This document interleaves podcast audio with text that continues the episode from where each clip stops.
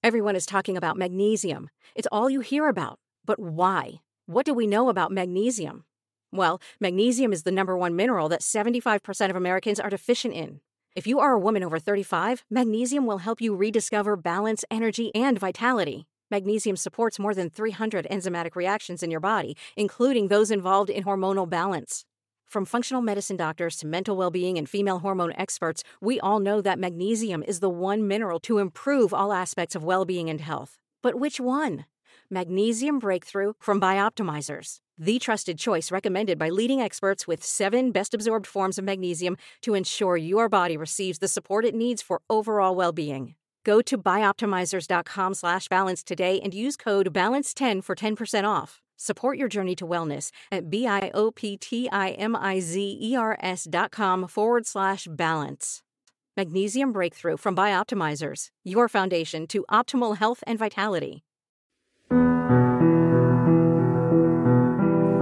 You are listening to the Already Gone podcast, sharing stories of the missing, the murdered, the mysterious, and the lost.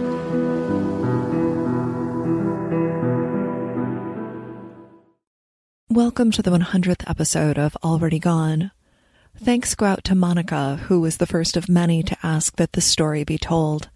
And I want to thank you, the listeners, for helping the show reach this milestone. Before we continue, it's never easy to hear about a family annihilator, and this week's content is exceptionally disturbing. Listener discretion is advised. If a kingdom is divided against itself, that kingdom cannot stand. If a house is divided against itself, that house cannot stand. The Book of Mark, Chapter 3. A Bible was found open to this page in the living room of the house at 2121 Garson Street in Troy, Michigan on September 29, 1964. The southwest end of the city of Troy borders both Birmingham and Royal Oak. And wedged between Coolidge Highway and Oakland County's Troy Airport is a Meijer store.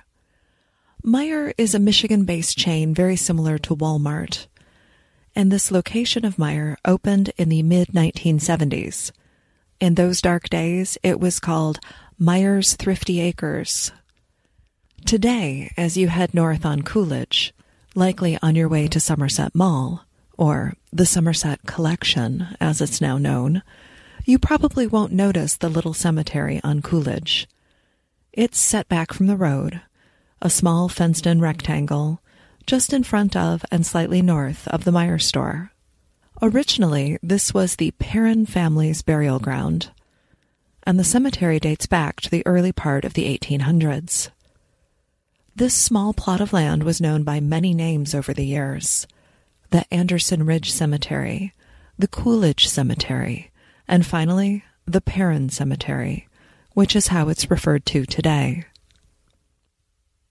When I was a kid, I lived not too far from this Meijer store, and my father and I often went there for groceries.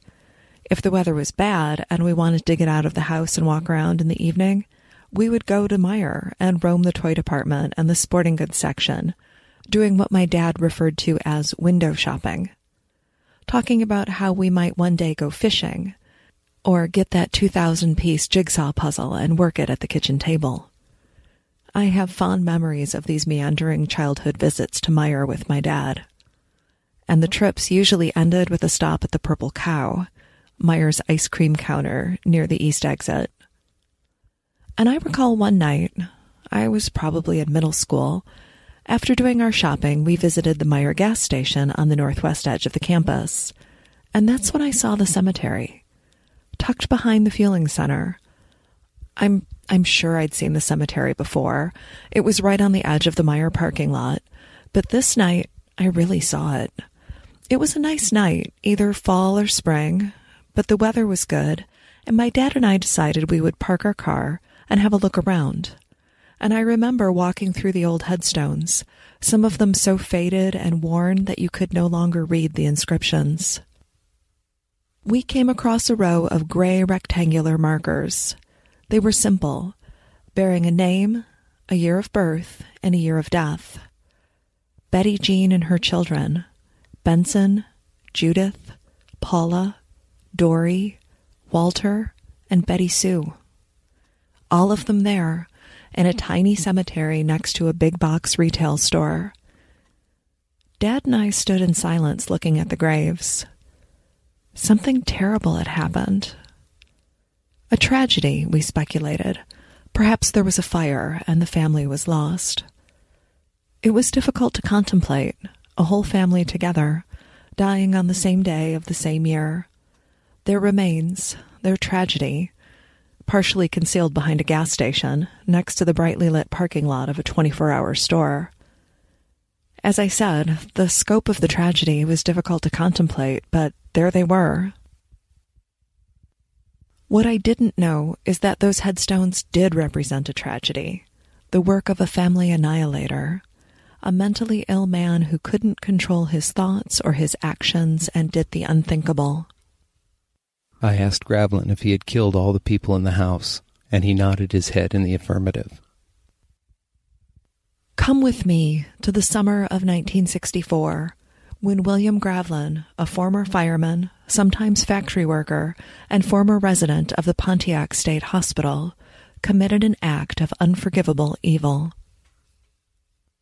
As we've talked about in previous episodes, the city of Troy was a mostly rural area through much of the 1960s and into the 1970s. Sure, there were pockets of homes, little neighborhoods here and there, and there were farmhouses dotting the farmland. But Troy was a small community. There was no downtown, no shopping district, just long roads that ran north toward Rochester and Pontiac Township. If you wanted to shop, depending on what part of Troy you called home, you might travel south to Clawson or north to Rochester or Pontiac. In the mid 1960s, developers began eyeing the city of Troy for the creation of a new shopping plaza, a shopping mall, with dozens of stores under one roof. Oakland County already had Northland, a sprawling shopping plaza near Nine Mile and Greenfield Roads in Southfield. Northland opened in 1954, and at the time it was the world's largest shopping mall. The southeast corner of Troy, off of 14 Mile between Interstate 75 and John R., was considered for a new shopping mall, and in 1965, a Sears store opened on the site. Oakland Mall, with a Hudson store and many colorful shops and restaurants, will open in 1968. The mall was popular and successful, and within a decade it doubled in size, adding a two story north wing in the late 1970s, and the new wing featured a movie theater and a J.C. Penney store. The parking lot surrounding the mall would grow to accommodate many outbuildings, including one of my favorites, a long defunct eatery called Farrell's. Farrell's served lunch and dinner, but they were best known for their elaborate ice cream sundaes and maze like candy shop you pass through on the way to the cashier. And as I said, the city of Troy was mostly rural. And a development like this, bringing jobs and tax dollars, was welcome. As plans for the shopping mall moved forward, it was easy to forget that just a few years earlier, this location, 14 Mile at John R., was the site of a horrific tragedy. In the fall of 1961, William Gravlin was struggling with mental illness. He had a wife, Betty, and a young daughter, Betty Sue. And he was also responsible for raising Betty's children from a previous marriage Ben, Dory, Paula, Judy, and Walter. Their birth father, Betty's first husband, was in prison when Bill Gravlin met Betty Bentley, a woman ten years his senior. The two became romantically involved and soon married. Raising six children, five from her first marriage, and their young daughter, Betty Sue, was a challenge. Both managing all of those kids and paying for food, clothing, housing, shelter. At the start of their marriage, things went well. Bill had a job as a fireman with the Royal Oak Fire Department. The marriage of Betty Jean and William hit a rough patch after only two years. This unfolded in part because of Bill Gravlin's mental illness. In October of 1961, Gravlin assaulted his sister in law, the wife of his brother, attacking her with a kitchen knife. Gravlin was taken to the Pontiac State Hospital for evaluation. The hospital provided a residential treatment setting for up to 3,000 patients a day in the 1950s. When Gravlin arrived there in 1961, he was literally one of thousands of patients receiving mental health care at the facility. The October 1961 incident, where he attacked his brother's wife Sharon with a knife, that was the start of hard times for the blended family. Bill was kept at the Pontiac State Hospital for nearly two full years before his release. Meanwhile, his wife and their six children resided in a five room, $50 a month house. And the house was located about a hundred yards off of John R. Road in Troy, 2121 Garson Street. If, like me, you enjoy looking these things up on Google Maps, well, the address cannot be found. Best I can tell, their house was somewhere in the north parking lot of Oakland Mall. Garson Street, such that it was, no longer exists. When he arrived at the Pontiac State Hospital, physicians examined Gravlin, evaluating his mental state. One of them noted that Gravlin was still coming to terms with his own father's death by suicide a few years earlier. When formally admitted to the hospital in 1961, Two psychiatrists examined him, noting confusion, delusion, inappropriate and homicidal behavior, potentially self destructive. Gravlin would be officially released from Pontiac State Hospital in the summer of 1963. Prior to discharge, he'd had several trips home to stay with his family. Hospital staff considered Gravlin recovered from whatever urges drove him to attack his sister in law. Listeners, you should know that in the early part of the 1960s, there wasn't much in the way of patient follow up. Gravlin was expected to return to his old life. Two years in an asylum, and off you go. There was no social worker to call and check in, no friendly nurse from the physician's office to call him a week or six weeks after discharge and make sure he was still behaving normally. It's also likely that he was released with no medication to stabilize his mood or level his mm-hmm. thoughts. In the early 1960s, pharmaceuticals to manage mental health issues were few and far between, and the ones that existed often came with difficult side effects. There is no information as to whether Gravlin was prescribed medication after being released from the hospital. In 1963, there wasn't much in the way of post treatment follow up. It was in 1963 that President John F. Kennedy introduced legislation to create community mental health centers to work with patients being discharged from state psychiatric hospitals. But this legislation was not acted on in time to assist Bill Gravlin or to save his family.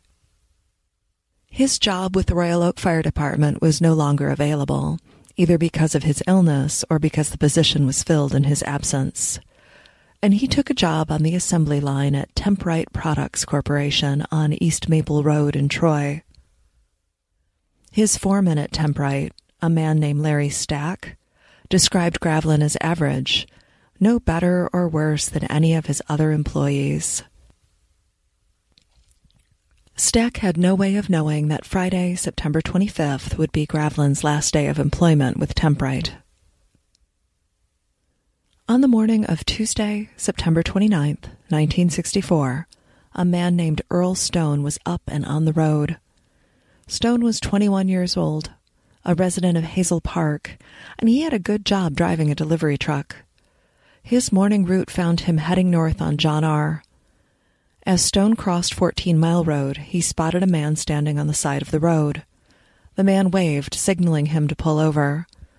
Stone was on a schedule, and he kept driving. He watched the man in his mirror as he drove past, and something compelled Stone to stop, to turn the truck around and go back. Sure, he had deliveries to make, but what if something was wrong? He just couldn't pass the man by. He pulled to the side of the road, turned the truck around, and headed back. As he pulled up near the man, Stone got a bad feeling. Are you okay, mister? he asked, and the man responded with a flat voice. Go call the police. I just killed my family. Stone stared at him for a moment, noted his disheveled appearance. The man's face was covered with beard stubble. His blue eyes were flat, lifeless. Stone put the truck in gear and headed for the nearest filling station. He knew they'd have a payphone. Stone didn't call 911. It's 1964. The 911 system is many years in the future. He likely asked the operator to connect him with the police. Stone's call is put through to the Madison Heights Police Department. He advised them of the expressionless man and his horrific statement and request. Madison Heights places a call to Troy Police. You see, anything north of 14 Mile, that's the city of Troy. But both departments will send cars to the scene to investigate. When police arrive at the small frame house, which sits about 200 yards off John R. Road, they are met with a terrible scene. The house smells of blood and death, and the aroma isn't contained inside of the house. It drifts towards them as they get closer. The officers that entered the house encountered something they would never forget. All six of the children are dead. They'd been attacked with an axe, and later, after the axe broke, he'd used a hammer. The youngest, four year old Betty Sue Gravlin, Bill Gravlin's only child, was the exception. She had been killed by a single shotgun blast. The bodies, ranging from child size to adult, are covered with linens and clothing from the house. Each pile, beneath which was hidden a body, was topped with a handwritten note I love you. I'm sorry. It couldn't be helped. The coverings did little to hide the smell or the seeping pools of darkening blood beneath each body. The coroner, Dr. Joseph Scheil of Pontiac, arrived at the scene. He removed the piles of linens and clothing that concealed the remains and took photos of each victim. When police arrive at the home on Garson, they noted that someone had covered all the windows with blankets, sheets, and other items. Dr. Olson, who was there to assist Dr. Scheil because of the number of victims, remarked that he wanted to perform an autopsy on the young female victim on the living room floor.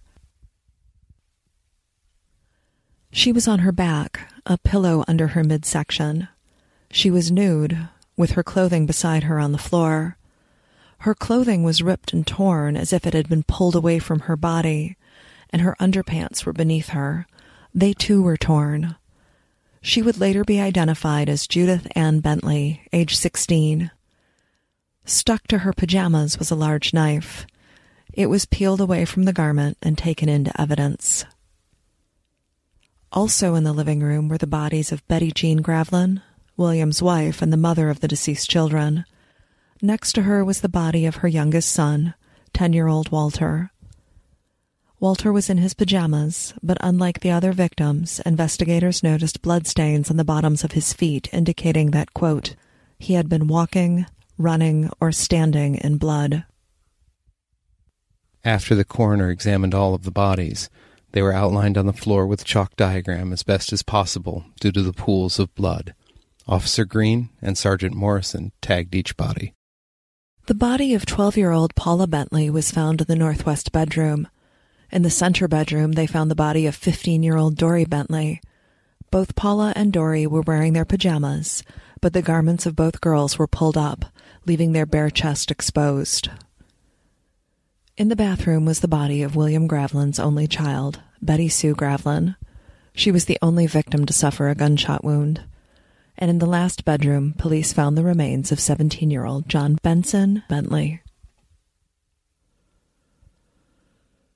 Officers from Troy and Madison Heights Police gathered outside of the small house. No one wanted to see the carnage inside or to be trapped in the cramped space that reeked of death.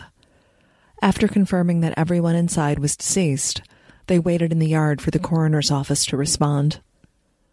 Troy police searched the yard and area around the home for evidence, Officer Green discovered a double bladed lumberjack's axe. It was blood-stained and tucked into a gap near the rear of the home's foundation. The officer placed the weapon in the trunk of his cruiser for safekeeping. Remember the axe because we'll be coming back to it later. A butcher knife was found near the axe, but unlike the axe, the knife didn't have any blood on it.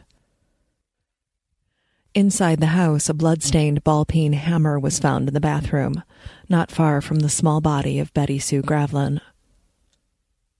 In the kitchen, police discovered an empty Stroh's beer bottle. Nearby was an empty pint of Canadian Club whiskey, a partially consumed bottle of Mogen David wine, and a broken bottle of Stroh's. They also found several 410 casings. A shotgun loaded with 410 is suitable for pest control or hunting small game. In the northwest bedroom of the home, police found five empty beer bottles, along with a bottle labeled wall and tile cleaner, next to an empty drinking glass.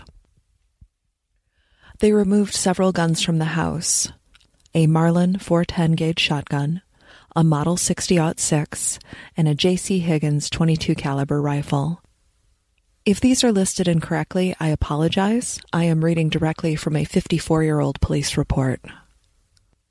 Police were making their best guess as to who the people in the house were. They needed members of the Gravlin family to identify the remains. Troy police went to the home of Harry Medetol and Oral Medetol and drove them to Beaumont Hospital so they could identify the bodies. They identified Betty Gravlin's five children Paula, John, Walter, Dory, and Judy, as well as Betty Sue, the child she had with Bill Gravlin. With the bodies removed and evidence collected, a police guard was placed at the Gravlin home overnight to keep curiosity seekers away. Patrolman Pierce of the Madison Heights Police was the first to respond to the Gravlin home that morning. From his report, I got out of the car and waited for him to approach me. He was wearing a pullover sweater with sport pants and socks, but no shoes. His clothes were soiled and dirty looking, but did not contain blood. I noticed he was in shock. His eyes were wide and glassy. I asked him what happened, and he responded, I killed my family. I led him to the police car and searched him for weapons. His sweater was wet, and he complained of pain on his side and chest when I frisked him. His pants were soaked with urine. After he was in the back of the car, I looked at his chest and saw it was burned and the skin was peeling off in large splotches. When Officer Pierce asked Gravlin what happened to his chest, Gravlin told him he tried to commit suicide by drinking cleaning fluid, but he couldn't do it so he poured it on himself, hoping that would do the job. Instead, he was covered in painful red chemical burns. When police arrive on scene moments later, they ask that Gravlin be held at the jail in Madison Heights. Chief Fisher didn't want the press to find Gravlin before he could question him. As officers transported Gravlin to the station, Pierce asked him why he did it. Why did he kill his family? Gravlin told him that his wife wanted a divorce and he wanted the family to stay together. He told Officer Pierce that he tried to end his own life, but he couldn't do it. After delivering Gravlin safely to a holding cell at the Madison Heights Police Department, Officer Pierce went to the home of Gravlin's mother to pick up a set of fresh clothing for the suspect. Gravlin had moved back in with his mother when Betty Jean kicked him out. While Pierce picked up a change of clothes for the prisoner, a doctor was summoned to the police department to treat Gravlin for shock and the chemical burns on his arms and chest. As I read through this old file, I'm struck by the professionalism and kindness shown by law enforcement to someone who just committed a particularly horrific crime. I've read that one of the officers knew Gravlin. They'd grown up together, attended the same high school. Everyone was shocked and horrified, not just that he had done this, but that a crime of this magnitude, that something this violent could happen in a quiet place like Troy. After being treated by a doctor and allowed to clean up and change into fresh clothing, Gravlin is interviewed by Chief Fisher about the murders. During the interview, he admitted using an axe, a hammer, and a shotgun to kill his family, starting with his wife. He told Fisher that he last saw and spoke with his family on Saturday. He was hoping that he and Betty could reconcile, that they could stay together and be a family. Betty told him no, the marriage is over. There will be no reconciliation. And there's no record of why she wanted the divorce, or of what was unraveling in their marriage. Even in the police reports, all of the quotes and contact is from members of Gravlin's family, not from hers. On Saturday night, after the difficult conversation with his wife, Gravlin left the house on Garson Street, returning to the home of his mother, the house he'd grown up in. And on Sunday evening, Gravlin returned to the home he'd shared with his wife and their children. He arrived after dark, perhaps as late as 11 p.m. or midnight. That's when the killings took place, in the small hours of Monday morning, starting with his wife, Betty Jean, and he worked his way through the children killing his daughter, Betty Sue, last. On Monday morning, just hours after the murders, Gravlin told his mother he needed some money, and she gave him five dollars. He picked it up around 8 a.m. Then Gravlin went about his day as if six bodies weren't decomposing at the house on Garson Street. He checked to see if his car, which was with the mechanic, was ready to be picked up. It wasn't ready yet, so he visited the pharmacy in Clawson where he bought sleeping pills and whiskey. He would take a cab back to his house. On September 29, 1964, Oakland County prosecutor William Lang interviews William Gravlin at the Madison Heights police station. Note that 1964 predates Miranda, which became law in 1966, meaning the police likely didn't advise him of his rights before taking him into custody. Lang advised Gravlin that he hoped he would talk to him, but it was Gravlin's right to refuse to speak, or to have an attorney present if he wanted one. Gravlin nodded to demonstrate that he understood what Lang was telling him. During the interview, Gravlin gave short answers to the questions, usually just a yes, a no, or a one word response. He did explain that on Monday morning, after getting $5 from his mother, he'd gone into Clawson to buy a pint of whiskey and some sleeping pills at Hunter's drugstore. Hunter's was located at 14 Mile Road and Livernois in the heart of downtown Clawson. Gravlin then returned to the family home and cut the gas line leading into the bathroom. He filled the bathtub and washed sleeping pills down with a pint of whiskey. He was hoping that he would pass out and drown in the tub that the combination of the gas and the alcohol and the pills would bring about his end. And when he awoke, it was Tuesday morning, and he was still alive, and his family was very dead. Gravlin exited the bathtub, likely stepping past the body of his young daughter, Betty Sue, on the bathroom floor. He dressed and tried drinking the wall and tile cleaner, but that didn't end his life either. Gravlin kept vomiting when he tried to drink the cleaner, so he poured the caustic liquid on his chest and arms, leading to the chemical burns that Officer Pierce would note during the arrest. When the wall and tile cleaner failed him, Gravlin wandered out toward the road where he would wait for someone to stop and help. Eventually, Earl Stone and his delivery truck would see him standing there. Prosecutor William Lang decides that he will only charge Gravlin with one count of murder in the death of 16 year old Judith Ann Bentley. Lang tells the press that this is done to, quote, avoid legal technicalities. The attorney assigned to represent Gravlin is Robert Rann of Pleasant Ridge.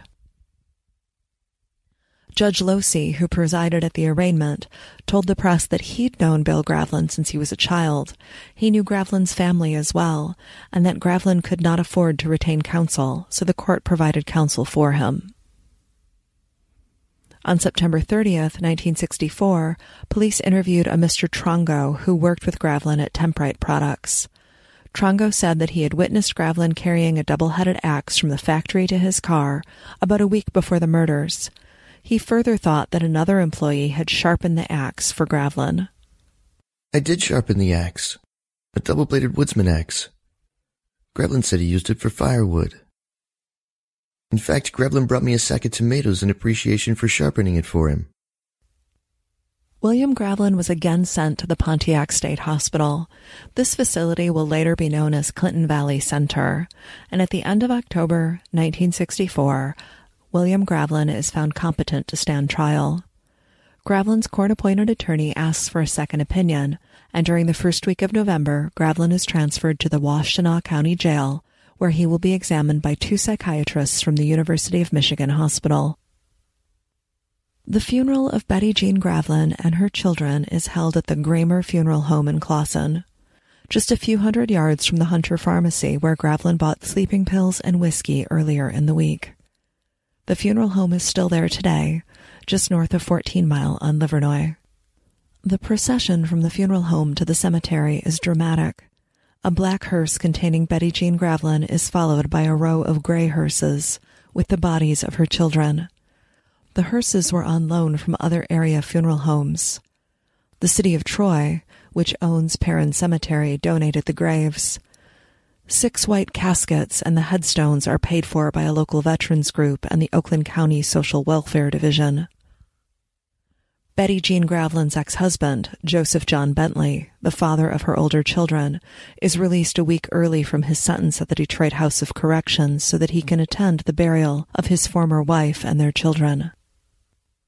The bodies are interred among the remains of some of Troy's first settlers.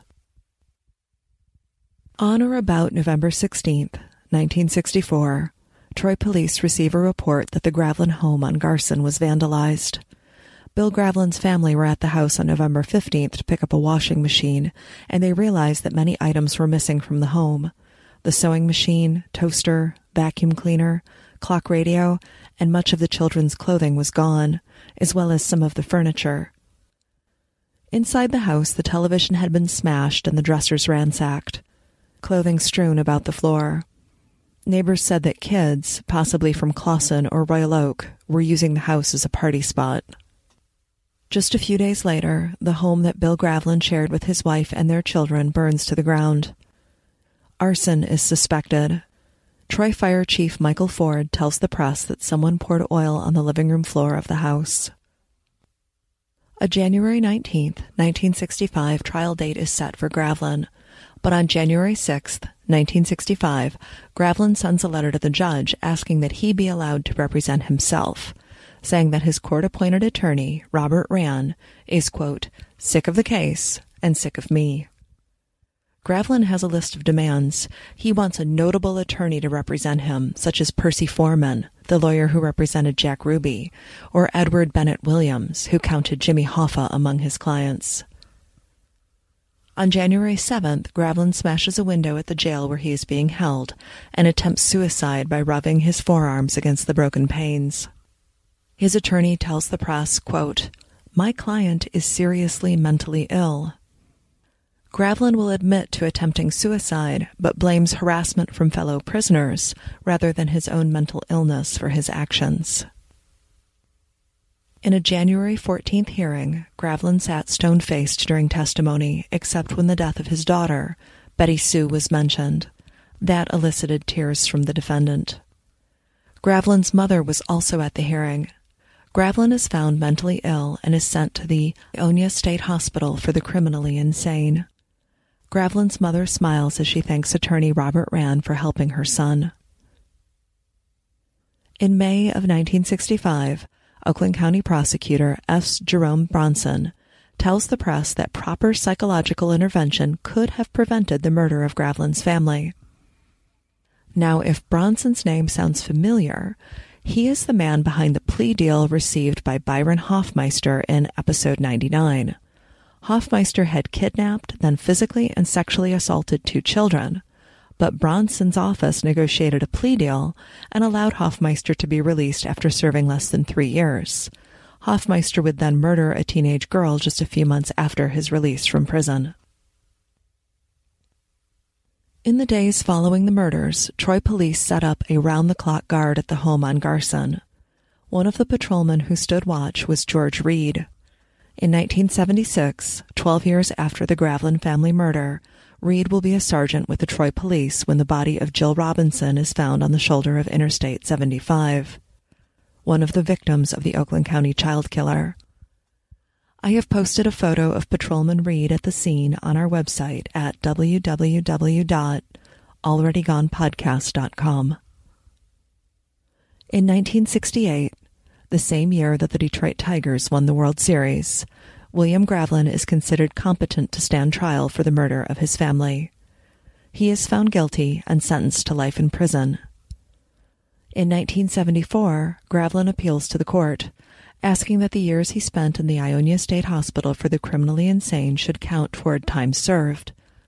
The court agrees with him, and Gravlin will spend the remainder of his life in prison. The only part you leave out of your statement is relative to the actual killing. The reason you leave it out, you do not want to think about it. Is that correct? Yes. But you tell me you do remember all of the details. Is that correct? Yes. Special thanks to the Troy Police Department for their assistance in compiling information for this episode. Already Gone will return in October with new cases from Michigan and the Great Lakes region. I'm Nina Innsted, the writer, producer, and voice of Already Gone. Thank you for listening, and please be safe.